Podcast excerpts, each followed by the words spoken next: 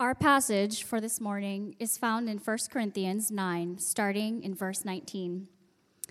Though I am free and belong to no one, I have made myself a slave to everyone, to win as many as possible. To the Jews, I became like a Jew to win the Jews. To those under the law, I became like one under the law, although I myself am not under the law, so as to win those under the law. To those not having the law, I became like one not having the law, though I am not free from God's law, but am under Christ's law, so as to win those not having the law. To the weak, I became weak to win the weak. I have become all things to all people, so that by all possible means I might save some. I do all this for the sake of the gospel, that I may share in its blessing. This is the word of the Lord. Good morning, family.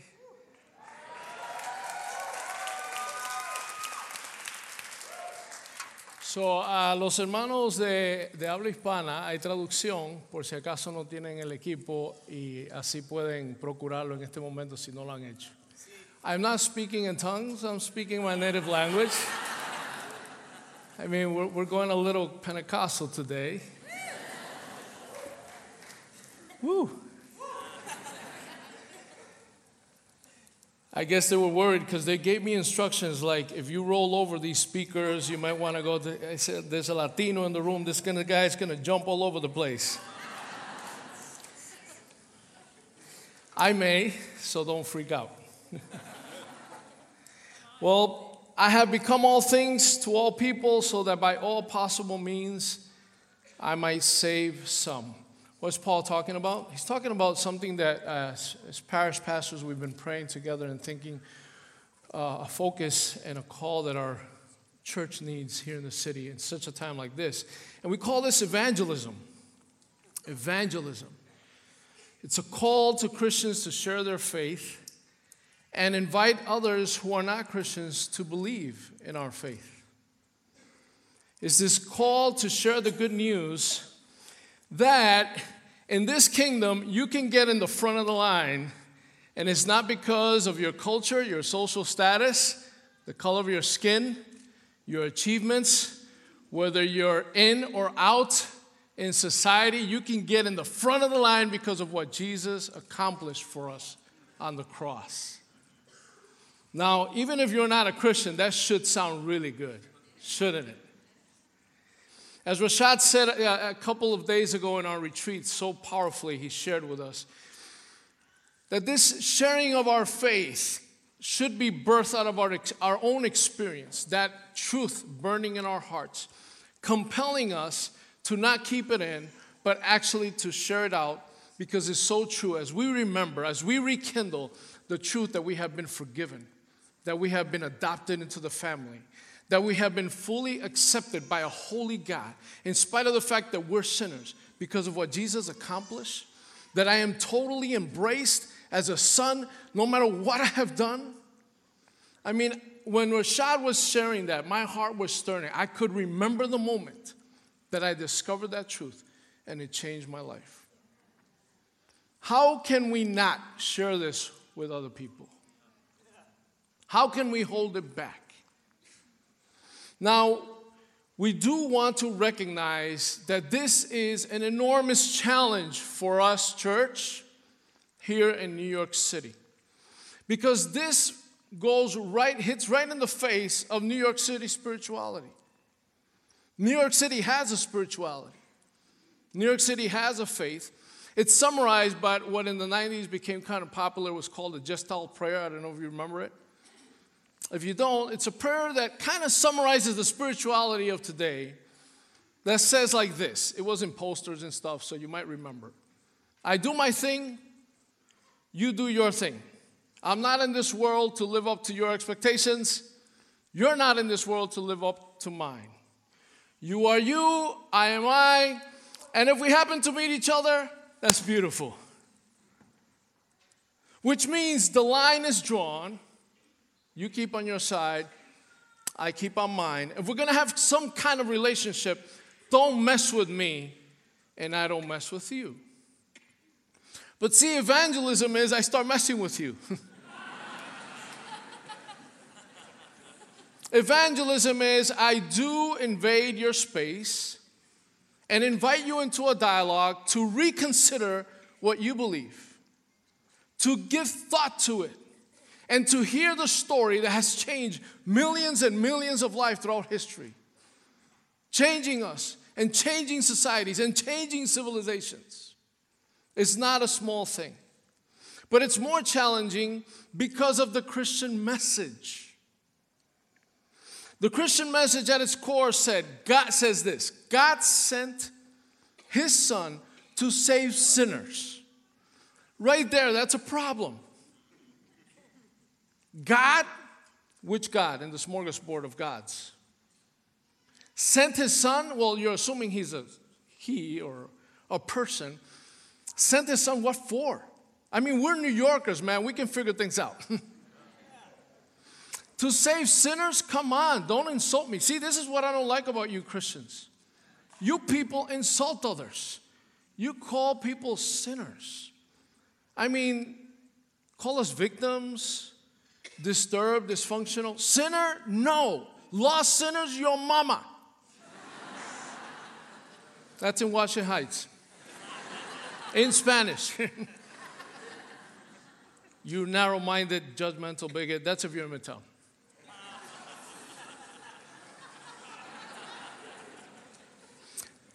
How do we go about in a culture that is at best indifferent and at worst hostile to this message that we believe is what people need?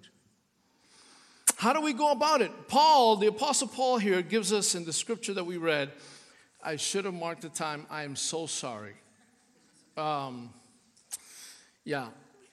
Oh my gosh. So, how do we go about this? Now, the Apostle Paul became the most fervent and I think articulate evangelist of human history. He used to hate the church, remember? He had an encounter with the risen Christ, with the living Christ that changed his life, and he became this fervent evangelism all his life. He dedicated his life for that. So, you know, you might be like a Christian hater today. I hope not, but if you're in the room, you might become Paul after this. You never know. I'm praying that you do, by the way. There goes one.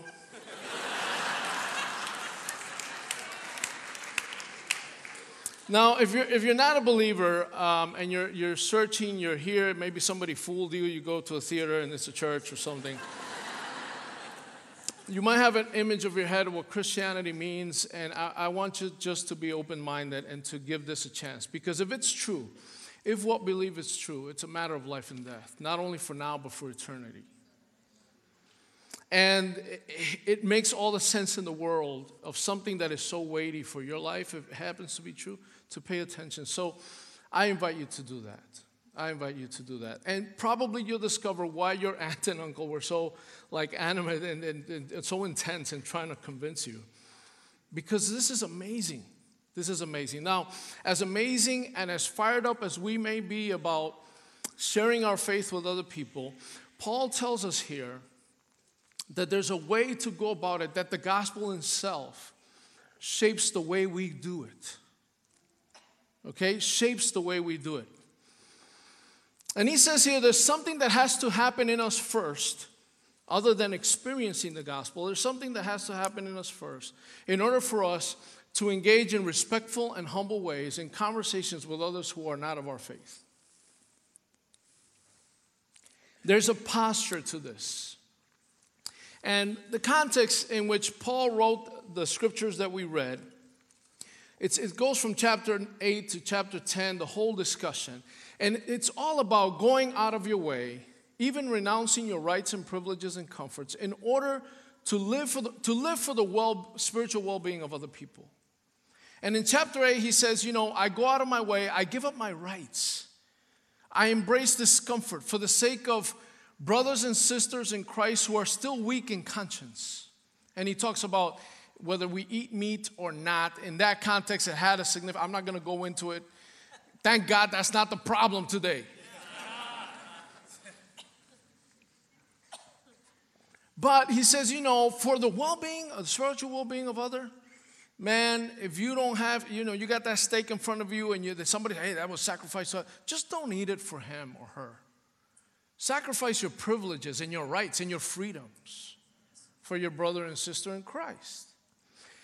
But then he goes, this, this really shocked me. In chapter 9, he says, Hey, by the way, what I'm asking you to do, I went the extra mile on this.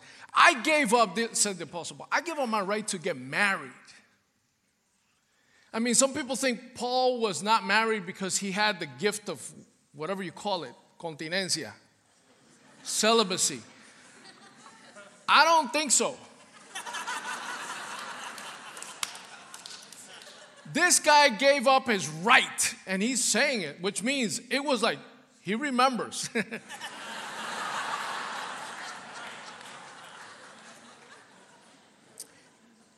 And he gave us, listen, for us Christian ministers, he gave us a, his right to make money and to receive a salary of his Christian ministry, which he had totally legitimate for the sake of the gospel, he says.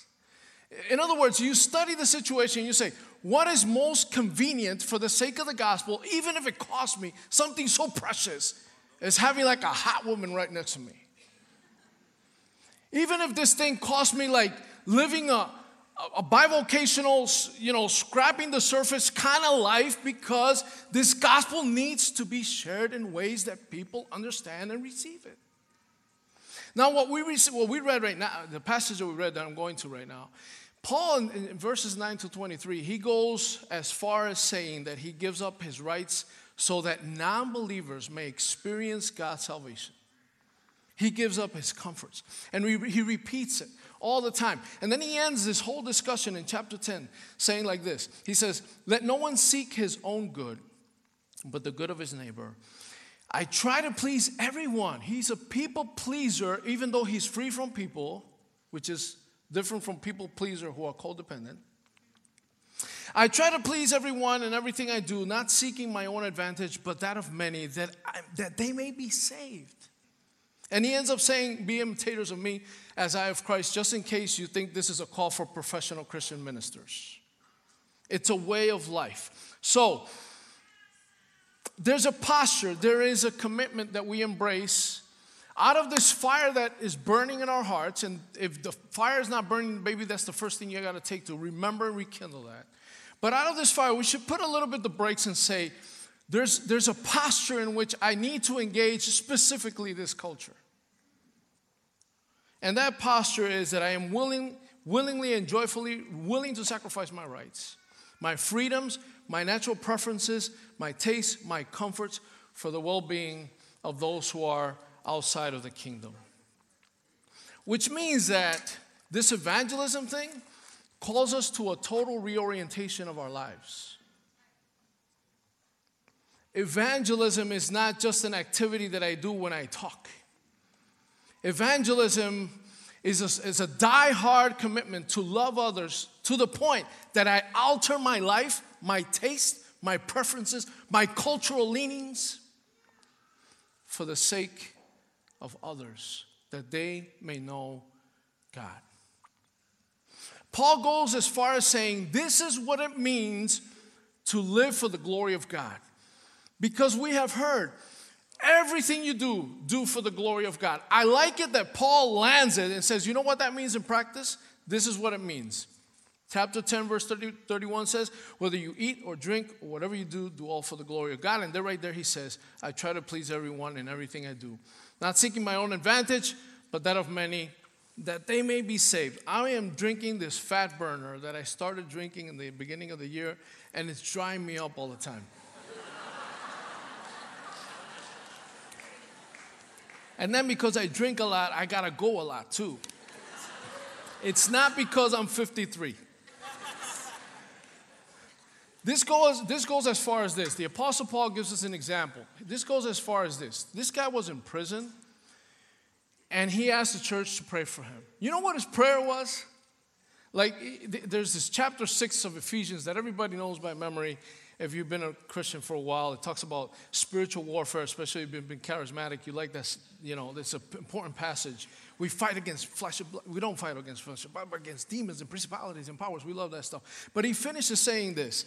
He said, he says, pray for me. He says, pray for all the saints. Pray. He says, pray for me. And you would think he'd say, what? Get me out of here. No, he says, that words may be given to me in opening my mouth boldly to proclaim the mystery of the gospel. He says, I'm here in prison. I'm going to take advantage of this. Everybody in here, including the guy I'm tied up to, that soldier that I hate his guts because he beat me up, everybody here needs to know the gospel. Thank God I'm in prison. I remember a friend of mine, he was uh, detained, and in Dominican Republic, to be detained is like you're a second away from being locked up because of a car accident, and his car didn't have insurance, and it wasn't his car, it was a company car. And he's a good brother uh, in Christ. Everybody loved him, full of life. And everybody was running to try to help this guy get out of that predicament because they might lock him up. And I showed up into the, you know, the, the detention center. It was in my neighborhood. And I went to pray for him and encourage him. And I had a pocket New Testament. And I pulled out the pocket New Testament. I put it in his hand. And I said, Brother, if you go in the can, praise God. What an opportunity. I can't talk to those guys that are in there. You will be able to. So I'm going to pray, yeah, that you get out. But if you don't, praise God. now, I should have probably given a little bit more explanation to encourage him, but our gospel experiences compels us to share the gospel. It compels us also to do so and to share it in ways that is respectful that loves other people, that we're willing to give our own rights and comforts and freedoms and spiritual well being. But what does that mean in practice? So, in practical terms, Paul lays it out in this, in this text, and he says, it's an art and is a commitment. It's an art. It's called, he calls it here the art of becoming, or I call it the art of becoming, the commitment to become the other. Okay, here we go. In verse 19 and verse uh, 22, basically, uh, you know, he's saying something here really, really. I mean, this thing of evangelism is not an easy thing. He says, I am free of all and become and belong to no one, and I made myself a slave to everyone to win as many as possible. Verse 22 it says, I have become all things to all people, so that by all means I might be saved. The freedom of becoming Okay, he mentions here three examples, maybe four, depending on how you interpret the passages. Each of these cases are uncomfortable for Paul. See, evangelism, when it's stirred by the gospel, will never lead you to just reach those who you are comfortable with. Evangelism means I truly believe this, and if I have to become the other and learn whatever I have to do and enter that reality to reach them, I do it. And Paul says, To the Jew I became as a Jew. What do you mean? You're a Jew, dude.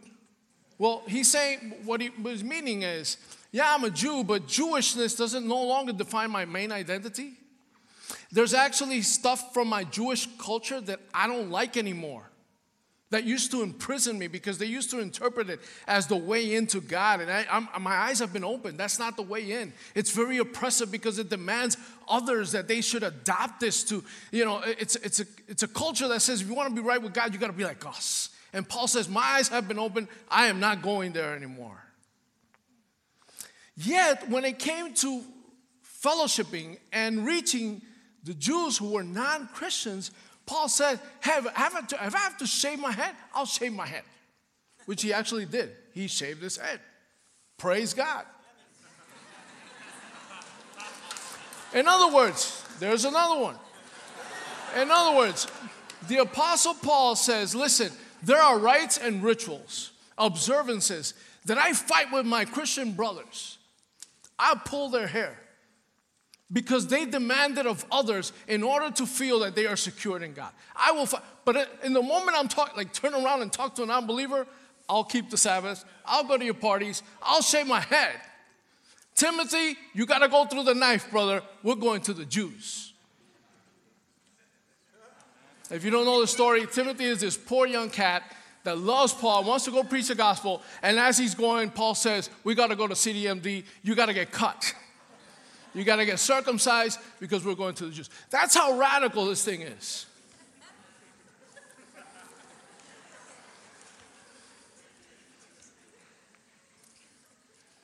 To the Greeks, I be, to, the, to those who are not with the law, it says here, to those having no law, he's talking to Gentiles, I became like one not having the law.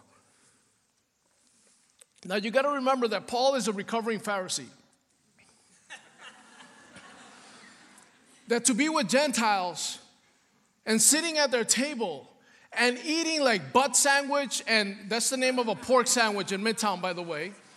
I'm not making this up. Those are the names. Gran Zapata, butt sandwich is like full of pork. And that he's in the table with them and he's partying in their parties and he's and he's hanging out and he's he's learning to become what he is naturally not because he believes these people need this message. And then he says, To the weak, I become weak. And I like the fact, and I'm like a literalist in the Bible, like when a word is missing, I go like, oh, what does that mean? He doesn't say, To the weak, I become as weak. He says, That is actually my identity. I am weak. And he says, To the weak I become weak. And in Corinth, that means the down and outs, the marginalized, those who are not noble, those who don't belong to the aristocracy, those who are not privileged. In chapter 1, verses 26 to 28, the down and outs, the weak, are those who the society consider nobodies the rejected, the marginalized, the immigrant, the refugee. Everybody who's left out of the picture. Everybody who doesn't have the right color of their skin in a society that privileges color of skin and level of education. And Paul says, because of my new identity in Christ, those are my people. Those are my people. And I become weak. You thought evangelism is just about talking about God. Before you talk about God, please don't until you become until you and I are willing to die to our privileges, to die to ourselves, to become the other, to learn the other, to go down instead of expecting people to come to me and come up. Trinity Grace Church, we are a church in New York City, which means there's a lot of people that we got to go down for. There's a lot of people that we got to become to. There's no city, there's no neighborhood in New York City that is homogeneous. That's a fancy word which says everybody looks alike. There's no neighborhood in this city. Everything is mixed here. There are different cultures. There are different people groups. There are those who are now in our society, and it will grow even more, that will become extremely marginalized. Those are the weak the vulnerable, those whose education is out of league for them, those who are not welcome into our society by the powers that are. And to those, we have, like when I saw on the map, like this executive order, and they showed in the map the countries that are banned, my, my heart went like, yeah, give me those, Jesus. I want to find the Iranians, the Syrians, I want to find all those folks here in New York City and say, and tell them, we have a message that puts me on your side. To reach you. now, how serious is this? Hold on, guys. Okay, I'm running out of time. How, serious is this? This is so serious. And this uh, family, this is a message for us, parish pastors, this is a message for us. This is so serious that Paul says, your liturgy, which, which is a fancy word for the way you organize your service, your liturgy should be such organized in such a way that if there's a non-believer in the room, everything gets reshaped because of that person. See, in the book of Corinth, in Corinth, we're reading, they had this kind of like uh, hyper expressive individualist philosophy of worship. What does that mean? Be yourself, man. Be yourself. You want to speak a word? You speak a word. You want to talk in tongues? Just go at it, brother. The Spirit of God. You can't contain the Spirit of God. Do what you want to do, the flip. You want to do everything you want to do. Just do it. Fall back in the Spirit. Whatever you want to do. It's you. It's genuine. It's the Spirit. It's the gift God has given you. And you know what Paul says? Stop that.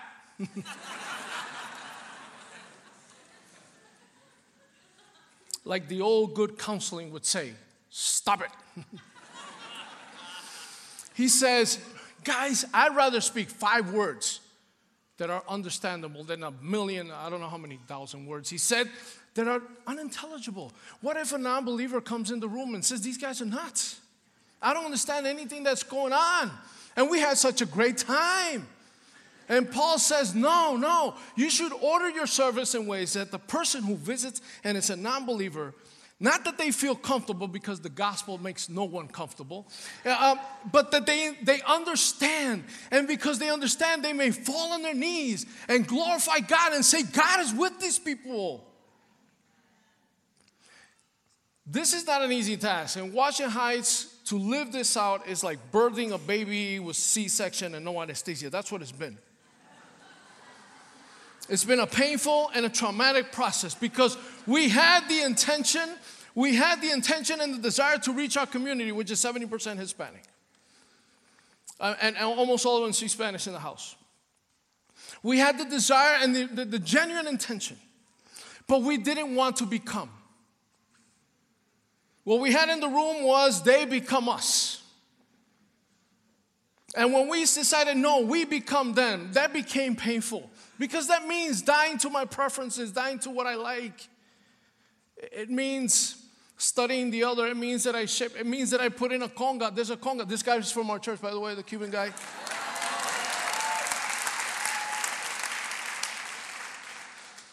It means that instead of this, we do this.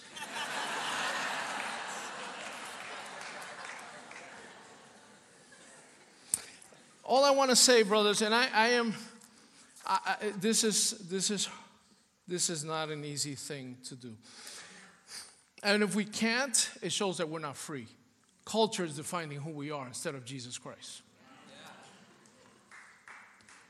I'm not saying it's not going to be easy. It's, it's, it's not easy to die.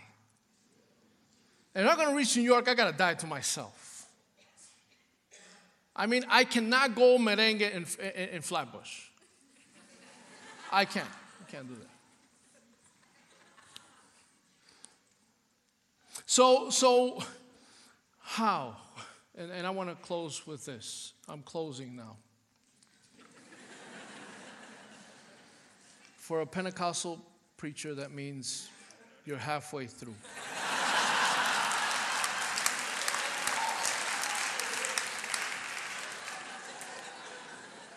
Okay, this is probably the most important thing I'm going to say because if I end this message here and say people go at it, I'm just doing like a disservice to everybody here. We need a power that can break us. And not a willpower. It's just not of, I gotta do this now. Oh, I gotta do this now. And then a week later, you forget about it it takes uh, more than willpower. It takes what Timothy, I love what uh, Timothy calls, coins things. He says joy power. It, it takes something to break into my heart and create such freedom and joy that I'm willing and humbly and wanting to die to myself and my comforts and desires. And I see it as a gain when I do it. What is it? Well, Rashad said uh, two days ago in the, in the retreat that we had he said the gospel compels us. He says the gospel stirs our hearts. The memory of what Christ means for us to stir our hearts and move us. Okay, is that a sign? Okay, um, it, it says it says it moves us, but the gospel also not only not only stirs us, the gospel empowers us. The message itself that we want to others to know is the message that frees my heart and liberates my soul so that I can actually become the other instead of just seeking my own comfort and desires and wants. And what is the gospel message? He says here it's for the sake of the gospel. And what is the gospel? Is the good news about Jesus. And what is this good news? It's not that Jesus is cool and he's, he's a nice guy and his teachings are awesome and he inspires me and he shows me how to live and I learn about God and life because of him. No. The gospel is he renounces rights. He descend, we don't descend. When, when, we, when we stand before the, the King of Kings, the Lord of Lords, the maker of heaven and earth, through whom all things are sustained, we cannot talk about descending. He descended. He left his throne. He left his place of comfort. He is the only true free one that became a slave of all of us to the point of dying to the cross and giving up his right to get down from that cross and beat everybody's butt. He didn't do that because of you, because of me, because he loves us. This is the God that says, You are not weak, you are lost, you are terribly lost. There's nothing you can do to get up, so I will come down. I don't expect you to come up because you can't. I come down to the utmost and I lay my life like a mat to pay your penalty, to die for you, to shed the blood that you should have shed. I lived the life you should have lived. You can't live it. I live for you. I died the death you should have died. A million of your deaths can't pay you the, the, the, the debt that you have with God. You are weak, you are lost, and I don't stand up here with a really sophisticated message telling you to come up. I come down. I become the message, says Jesus. My coming down and being birthed and coming into the womb of a virgin, an unwedded teenage marginalized woman to place my hand, to place my life in her hands under her cares. Talk about coming down. And he says when you know who you are and the security and the why does he do that? To pay our price so that we can be now fully fully accepted and come to the front of the line and I can look at my credits and my pedigree and say, I don't deserve to be here. That's the joy of it. I don't. So, how can I not go out and do the same? The same that my master and my Lord did for me. And become who I need to become for others. I want to end by saying this we do not live neutral lives. TGC Washington, I'm sorry, I'm not in Washington Heights. TGC I don't know, I don't know what brought you to this church, but I want to know, I, I want to tell you why you should, why you're here. you might have come because you like, it's cool. Everybody, like, people like me. um, wrong, wrong, wrong reason to come, but that's cool. You can come, but you shouldn't stay for that. I like it because, you know, uh, whatever the reason, but listen, you're here because it's an urgent moment. You're embracing a family that is, is jumping into this call of the moment for New York City. If there's ever a time that we should become all things to all people, is right now in a society in which we live. And it's not neutral lives that we live. You're either helping people to become one thing or the other. And you know what we're helping them to become? C.S. Lewis puts it this way in The Weight of Glory. It says, It is a serious thing to live in a society of possible gods and goddesses. To remember, remember this, that the dullest and most uninteresting person you talk to may one day be a creature which, if you saw it now, would be so strongly tempted to worship. Or else, a horror and a corruption such as you now meet, if at all, only in nightmares. All day long, we are in some degree helping each other to be one or the other of these destinations. You know what that means? That means that your doorman, the guy in the deli or in the bodega, your coworker, your, your, your fellow students, the neighbors that live next door, they're headed to one of these destinies. By the way, if you're not a believer here and you're in the room, you, you understand why we want you to hear this? Because these are the two destinies. We are immortal beings. And you are destined either to eternal splendor and everlasting splendor or to become an immortal horror. And each one of us here who profess Jesus Christ, we have the message that can change that destiny for people.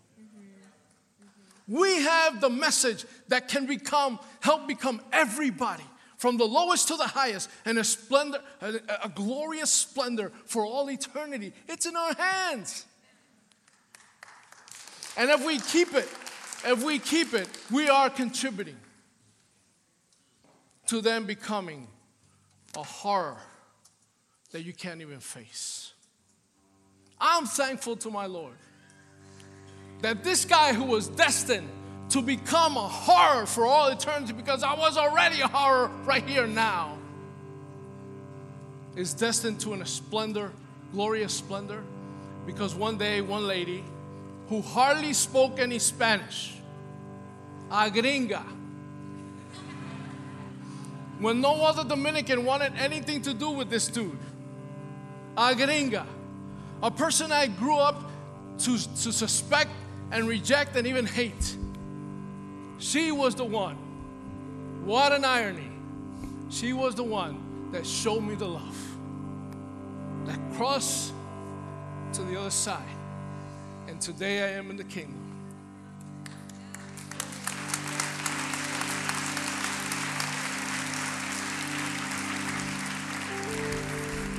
So I have two invitations today.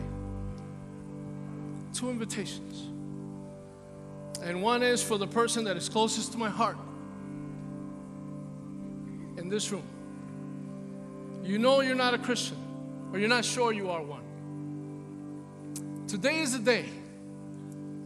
God brought you to this place so you can cross that line, my friend. And you can say, My hopes and dreams and aspirations, they're all stuck and crammed into this temporal life meaningless life.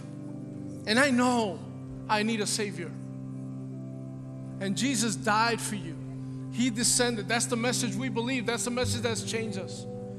And if you believe, if you open up your heart, the Bible says if you confess with your mouth that Jesus is Lord and you believe in your heart that He was risen from the dead, if you do that today, your destiny will change. You will receive eternal life now and forever. You will be born again.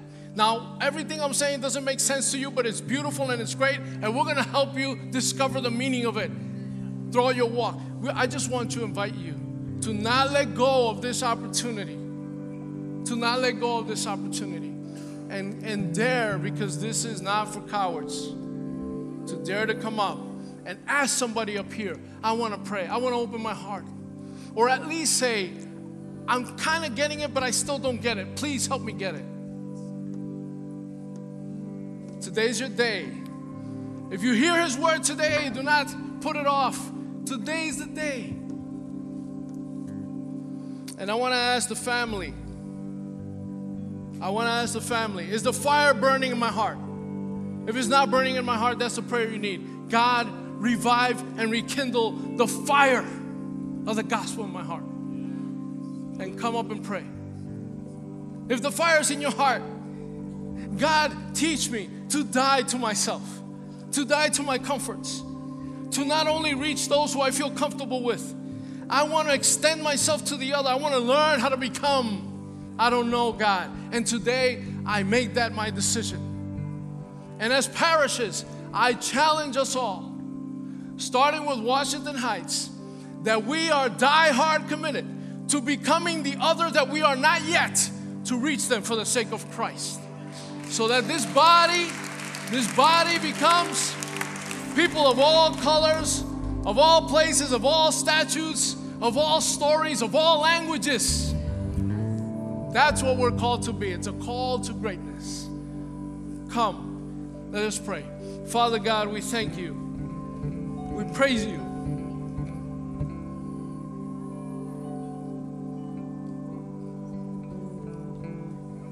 You came down you descended. You didn't need us, but you wanted us. And you paid such a high price. And we are part of the fold, and we are your family, and we are your children. And we've been adopted, we've been cleansed, we've been accepted, we've been glorified because of what you did for us. Lord, help us now as your church, empowered by that freedom to voluntarily become slaves. And we respond to this message today, Lord, saying yes. Saying yes. I'm willing and I'm ready. In Jesus' precious, glorious, powerful, eternal, to his name and his glory. Amen.